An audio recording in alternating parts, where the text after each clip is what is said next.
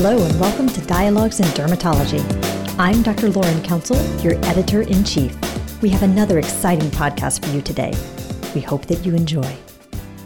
This is Steven Chen with Dialogues in Dermatology. Thank you to all of our listeners for joining us again today. For those of you who've been following with this series of podcasts, what we've been trying to do is to report from our Career Launch Bootcamp in Columbus, Ohio, where we had a series of speakers who really came to give senior residents and junior attendings some tips from the real world in terms of how to succeed as a new attending in the field of dermatology, be it in academics, be it in private practice, however that practice model might be. Today, I am super pleased to be joined by Dr. Charles Crutchfield, and I will let Dr. Crutchfield introduce himself in just a second. What I would say is that we have the privilege of recording this particular episode after the actual event has happened. And the reason I bring that up is because I also have the privilege of knowing what our evaluations from the event look like. And I can tell you that your talk, Dr. Crutchfield, was perhaps the favorite of the entire event and certainly got great marks. And I think that I would certainly echo those sentiments and say that it was a super engaging talk that you gave. And so I'm super excited to hear your tips and your tricks that you will hopefully be able to share with all of our listeners here on Dialogues. So thanks again for joining us. And if you don't mind, could you tell our listeners a little bit about yourself? Oh, well, thanks. I'm absolutely thrilled to be here. I'm also a clinical professor of dermatology at the University of Minnesota Medical School, a Department of Dermatology, and I'm also the medical director of Crutchfield Dermatology, which is in St. Paul slash Eagan, Minnesota. I've been in private practice since 1998, and I've had my own practice since 2002. That's amazing. I mean, clearly you do a lot, and that's something that you shared with us um, when we were all in Columbus. The most high yield thing that I think you shared with all of us there were the many different tips and many different kind of um, how one thing that you said that really stuck with me is how slick your clinic runs and how many ways you really work as a team to give your patients the best experience possible and to leverage that in a way so that you can really influence your reputation in a positive way. And really that whole idea of reputation management is so critical now in this day and age where there's so many online reviews there's so many people that are talking about you on social media. Um, so with all those wonderful tips that you've already shared at the career launch Boot Camp. I was wondering if you'd be willing to share some more of them with our listeners today. I'd be delighted. So, you know, one of the things that, that I always tell different physicians and colleagues is nothing's perfect. And so I try a lot of different things, and I think it's good to be flexible, and I test them, and if they work well, I keep them, or I modify them if they need to be beefed up a little bit, and I'll use them, or if they don't work, i am willing to change right away. So that's really important. So nothing's perfect. Try, test. If it works, keep using it. And when mm-hmm. it, you know when it comes to reputation management, there are kind of two main areas the reputation you have with your peers and colleagues, but also the reputation you have with your patients, and also I consider that future patients. And so, you know, at the boot camp, really, what I focus in on, I would like to focus in on today, are the patients and also the future patients. And I think that's really important. And I always tell residents everything you do is reputation management and marketing. Everything you do, from the way your reception area looks, from the way you treat patients, from the way your staff treats them, everything is reputation management. And in this day and age with social media so prominent and dominating so much of life, my son was telling me that he and his classmates at school, they spend four to six hours a day either online or on their cell phones looking at things. So it wow. really is controlling the way things are going. The other thing I always tell residents and also new dermatologists when it comes to reputation management and posts that are made on social media, you have to first admit there's a strong selection bias. Most people that are happy, their rash goes away, they're not itching, their acne is clear, they go on with life. They go shopping, they go to the movies, they do all kinds of fun stuff. It's people that are really angry or upset because the medicine wasn't covered or they have a condition that can't be cured right away they're the ones that get really, really angry and they want to vent and they go to the computer and they start plunking and they leave these terrible scathing reviews. And I've had to teach myself don't take it personally. Some people are just angry and mean. You know, I've read reviews. People are they're making negative comments about the color of sprinkles on their donuts or the way their dog's hair was cut at the groomer. So some people just like to complain. I also think it's important to be aware because sometimes the reviews are not legitimate. Sometimes you'll have a disgruntled employee or a jealous colleague or something, so you have to keep those in mind. But overall, when you're dealing with negative online reviews or even your online reputation, one of the things that helps be it online or even with patients in a room, is the ability to deal with an angry person. And that works well in life. Even if you're at the store trying to, you know, buy some tires for your car and, and the person's having a bad day. So one of the things I teach the residents is a mnemonic that I learned years ago called take the heat. And H stands for hear them out. And so the important thing is just to be quiet. Look around the room, bite your tongue. They say the average physician will interrupt somebody they're arguing with in about eight to nine seconds. So just let them go. It's cathartic. They get it all. Let them go for 45, 60 seconds. Let them get it all out. And then E is empathize. And so I always tell patients, hey, you know what? And you don't even have to agree with what they're saying. I just say, if what you're describing happened to me, I'd feel bad too. And mm. then hmm. A is apologize. Say, hey, I'm really sorry you feel that way. And then T is take action. And the real simple thing to do is just usually say, hey, what can I do to make you feel better? And I tell you, H E A T hasn't failed me in 20 years. It always works. So that's one of the things if you're dealing with an angry patient or an angry person in life, it works well. There's another situation that we run into sometimes. We'll get a patient that has a high deductible and they want to somehow maneuver their way out of their copay or write something off. And so sometimes you'll get a veiled threat, sometimes not so veiled. They'll say, you know, I think you should write this off. I don't want to have to pay for this. And if you continue to charge me, I might have to just leave some reviews on social media sites. And we, we get that a couple times a year. So usually what I do in a case like this, and we'll have references at the end of the talk, I'm sure you can contact me and I'll give you my template. But I send a letter to their insurance company and I call it the bully letter. I just tell the insurance, hey, you need to educate your member. They're trying to get us to engage in insurance fraud. We have to be paid fairly for the services that we're contracted for, and also let them know why we're discharging them as a patient. And the most important thing is I CC the patient on the letter I send to their insurance company telling on their behavior. That's rarely employed, but it's important sometimes. So, but what happens when you get the actual negative review online that you find out about? And so I always say there's four steps to handling a negative review. The first step is the most important. That's prevent it if you can. Prevent it from happening in the first place. The second step is you want to monitor your online reputation. So if anything does pop up, you can respond quickly, which leads right into the third point. Respond fast and carefully and reasonably. And then the last step is if you need to, you have to take additional action.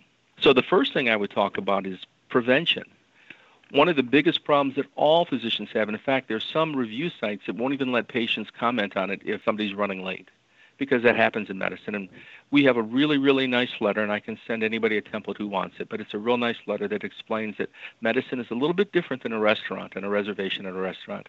Oftentimes, patients will have special needs, challenging diagnoses. We have to spend a little extra time with them. And someday, if that patient needs it, we'll spend extra time with you. So it's a really great letter that we usually give patients if they make a comment. Oh, you're running a little bit late today, or hey, I've waited longer than I really wanted to. My staff knows immediately. Give them the letter that explains why sometimes doctors run late. That'll diffuse a lot of situations. If they're still mad, we have a second prepaid envelope. It's called the complaint management letter. And so it's prepaid, and so it's already filled out. Said, hey, it seems like you haven't had the best experience today at our clinic. Would you please let our satisfaction director know? So we give them the form and it asks about what's the problem, what happened, please explain, what can we do to make it better. We love to give that to the one or two patients a month that are really upset because they will fill that out and send it back to our office rather than running out to social media and start leaving nasty things online about us. So that's the complaint management letter.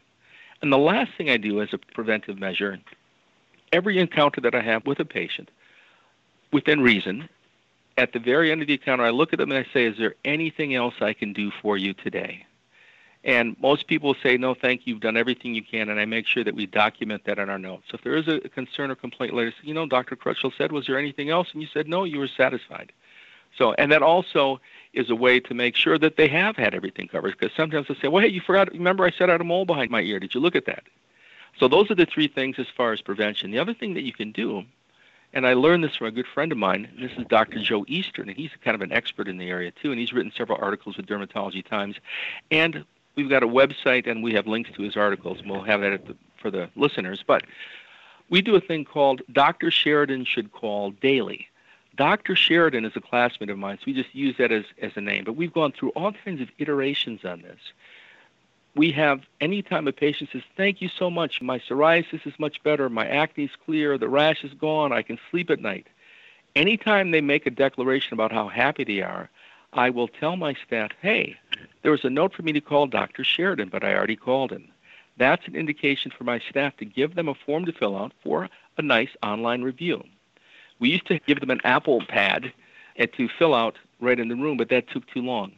One of the things that we've found out over trial and error over the last 10 years, if you give somebody a clipboard and a pencil, they write like crazy. And it only takes them two or three minutes. And we also have on the form, we have them say, you have the right, Dr. Crutchfield, if you have a service, to post this on any review site that you deem necessary and we have them sign off on it and put their email address and everything. We have everything filed. So if anybody ever sees a review online and they say, that doesn't seem right, say, what was the name? Let's go pull it from the file, and there it is in their own handwriting. So that's another thing we, we call it the Dr. Sheridan letter. And we probably get two or three a day. Well, two or three a day, that's a thousand positive reviews a year. And this goes on to another thing that Dr. Eastern would say. If you don't have a website with your name on it, do so. And so we have one called CrutchfieldDermatologyReviews.com. And so every time we have a patient that leaves a nice review, we make sure we put it on that and we use that. It pops up in the search engines, but we also use it when we post remarks and other negative reviews. So I would encourage the listeners, if they don't have one with their business name, to certainly do that and also get your personal name too.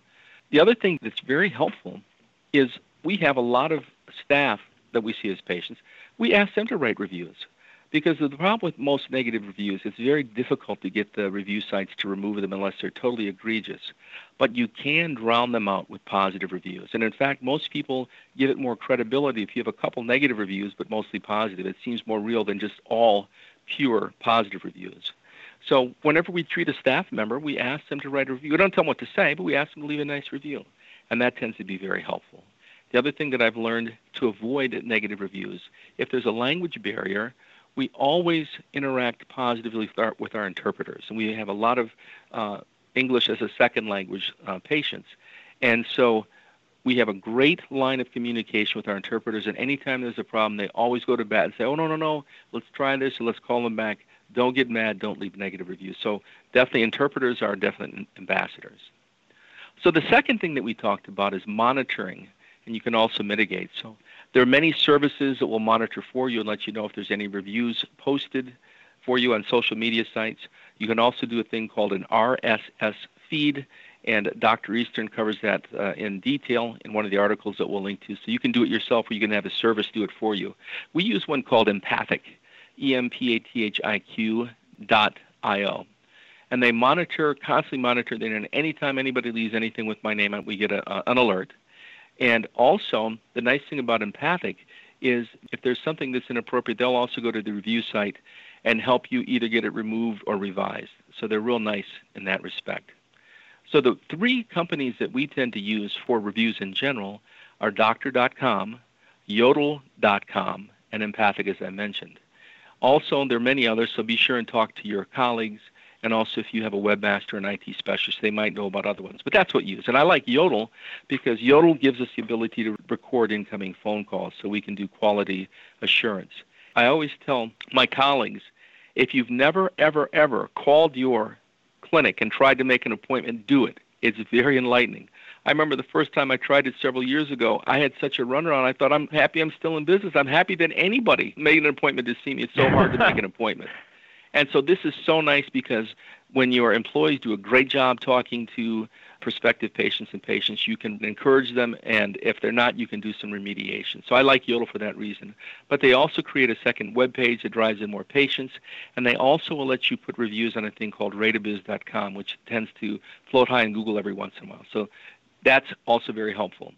The other thing that we like to use is doctors.com, and doctors.com will actively place the reviews that you get from your patients, the Dr. Sheridan letter, on Healthgrades and Ask and Healthline, Health and U.S. News. It goes to about eight or nine different review sites, so it's extraordinarily helpful. So we use doctor.com also, and what happens is you can give it to doctor.com. They'll place it on all the websites, and the nice thing about doctor.com is with the review, since you've already typed it up for the patient, that's what happens when we get the clipboard back I've got a staff member that will type it up and enter it in the computer, but they just do it verbatim.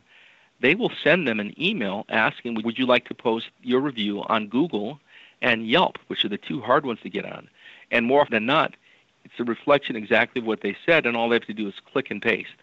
So it really is very helpful in getting reviews beefed up on Google and Yelp. And so that's why we like doctors.com. But I like to say when I talk about this subject, a negative review online is the same as putting a dirty diaper and stapling it to your front door. Because when people go online, that's what they see. They see a really negative thing about you. And so the important thing with any negative review is to respond fast and to re- respond very carefully. And I always tell dermatologists, we're so lucky. We've got a great field. And for whatever reason, we have this very special skill set where we can understand medicine well and we can help people with skin problems. And all of us, every day, that's what I do. I get up, I go to work. My goal is to help as many people with skin problems as I can because I have that ability. I don't go there to be mean to people or do nasty things. And that's why it's so hurtful to me when somebody says something mean about me online. But the key is you have to respond very fast. And I tell my staff, if we get a notice from Empathiq, take a look at it. If it's anything negative, we need to respond that day. But you should respond to all reviews, even the positive ones. Say, hey, thanks. I'm glad you had a good time. Please share your feelings with your friends and family. There's another book that's out that talks about dealing with negative reviews, and it's called Hug Your Haters. And I say kind of, but it's definitely look, worth looking at. But the most important thing if you're responding to a negative review is to be very calm and to be very reasonable. In fact, one of my general managers and good friends is an attorney. He says during trials, he said, it's quite interesting. The jury will always side with the calm and reasonable person. So your response to a negative review should always be very calm, very short, very courteous, and very reasonable. So, for example, if there was a negative review, I would say, hey, thank you so much for taking the time to write a review. We want all of our patients to be thrilled with their visit. Please give us a call so we can find out how to make you happy. Patient satisfaction is our number one goal. By the way, to see hundreds of certified patient reviews, please visit, and this is where you come with the website, crutchfielddermatologyreviews.com. That's a perfect response, and it, you have to be very careful because you don't want to violate HIPAA. And one of the things that's come up is, well, if a patient's already said they've been to your office, they've revealed it. No, HIPAA is not a two-way street. So you, you can even get in trouble for identifying someone as your patient. So the important thing is to make sure your response is generic, polite, reasonable. We want you to be happy. Give us a call. Sometimes you can actually contact the patient and find out directly what you can do to make them happy. What's the problem? But once again, my friend who is an attorney said you always want to have a thing called agency in this. Never, ever, ever call the patient yourself directly. Always have a representative call, say, I'm Dr. Crutchfield's assistant. What can we do to make you happy? We saw a negative review. And you'll get a lot more response from that than if you try to engage somebody directly. So never do that. The other thing, times are changing.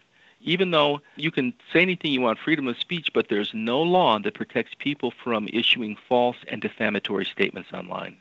And so, in the rare cases, maybe once a year, we have to consult an attorney and sometimes you can send a cease and desist letter saying, please, this is defamatory, please remove it. And I think we've done that maybe two or three times over the last 10 years, but all three were met with nice responses. They did remove it. Recently, there was a doctor that sued a patient for a million dollars for posting a negative review. So the real key, though, it's a balancing act.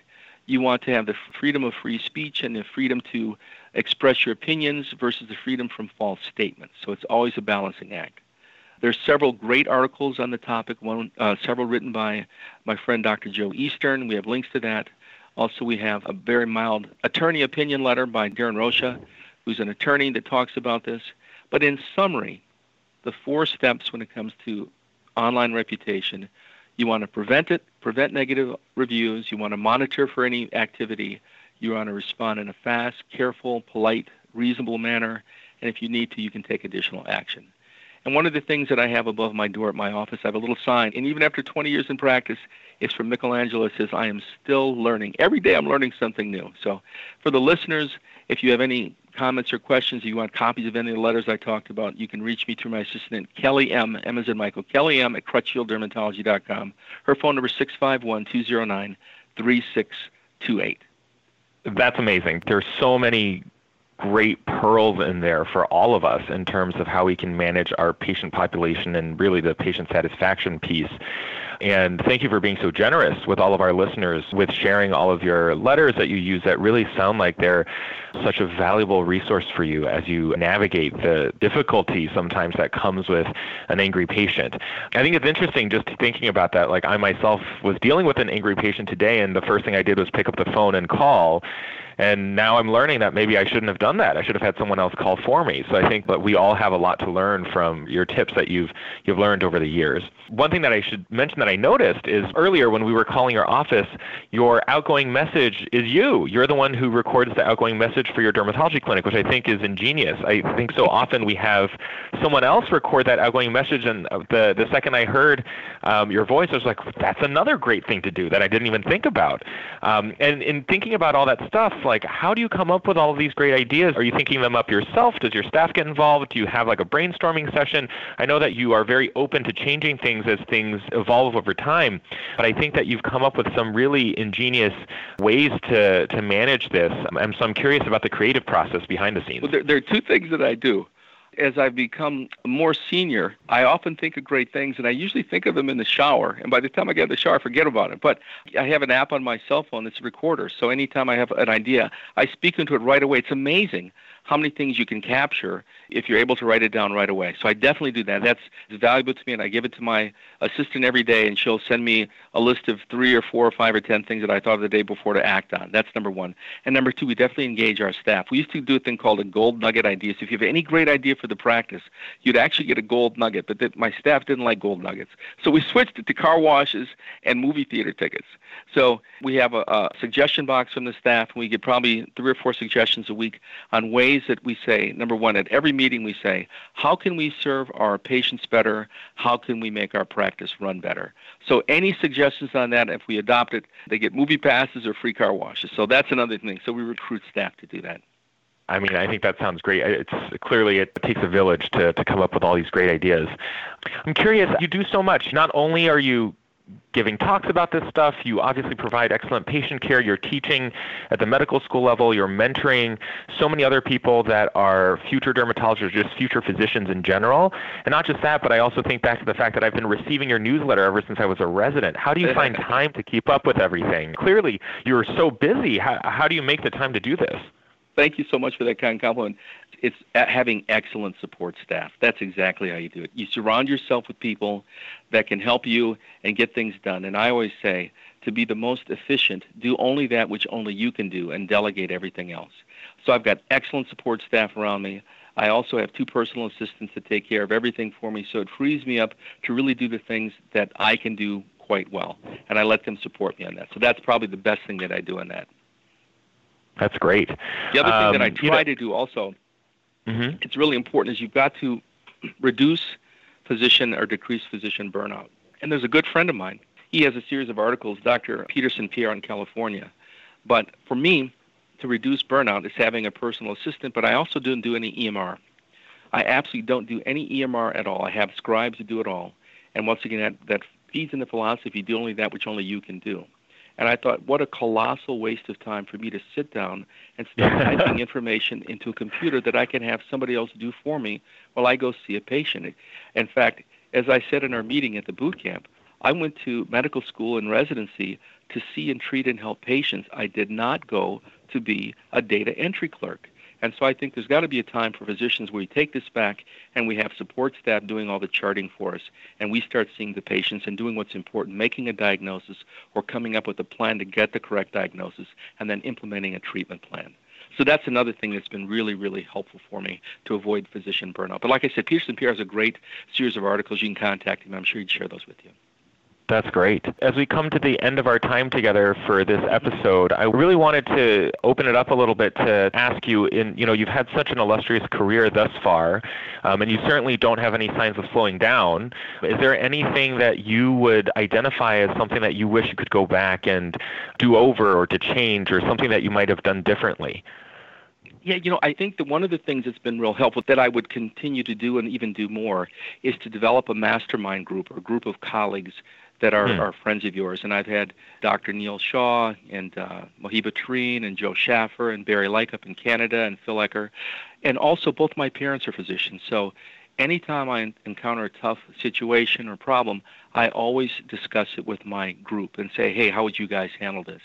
I'm also a member of the board certified dermatologist. A lot of times you can make a post and get information from colleagues, but it's really important to have a group of colleagues that you respect to know and bounce things off of them. It's so important. The other thing that I've learned is that no matter what challenging or tough situation, before you want to respond, and I'm really emotional, I want to respond right away. Right. Sleep on it sleep on it. It's amazing how much clarity a good night's sleep can bring to almost any problem.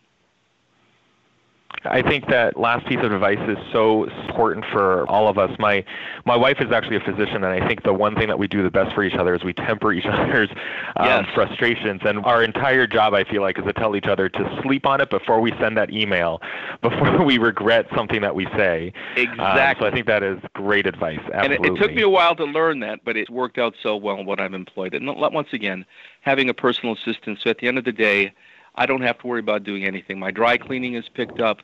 My car is filled with gas and it's washed. The groceries, the loaf of bread is in the car.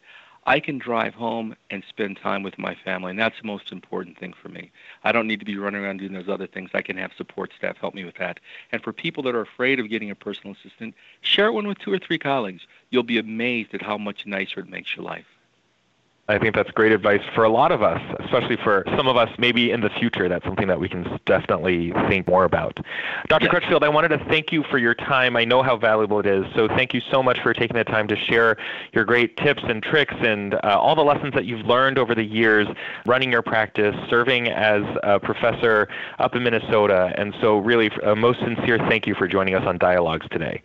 This is an absolute thrill. I've been listening to Dialogues every month since I was a resident so it's so nice to actually participate, uh, and thank you for inviting me.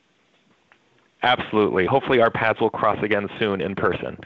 I look forward to it. Take care. We hope you've enjoyed this edition of Dialogues in Dermatology. This is Lauren Council, your editor in chief. For more podcasts, including bonus issues, check us out online at the website of the American Academy of Dermatology or through the Dialogues in Dermatology app. You can now also sync your subscription to your favorite podcast app New podcasts are released each week in addition to our monthly JAAD podcast. We hope you enjoyed these new options for listening to dialogues and the increased content for your listening pleasure. Thank you.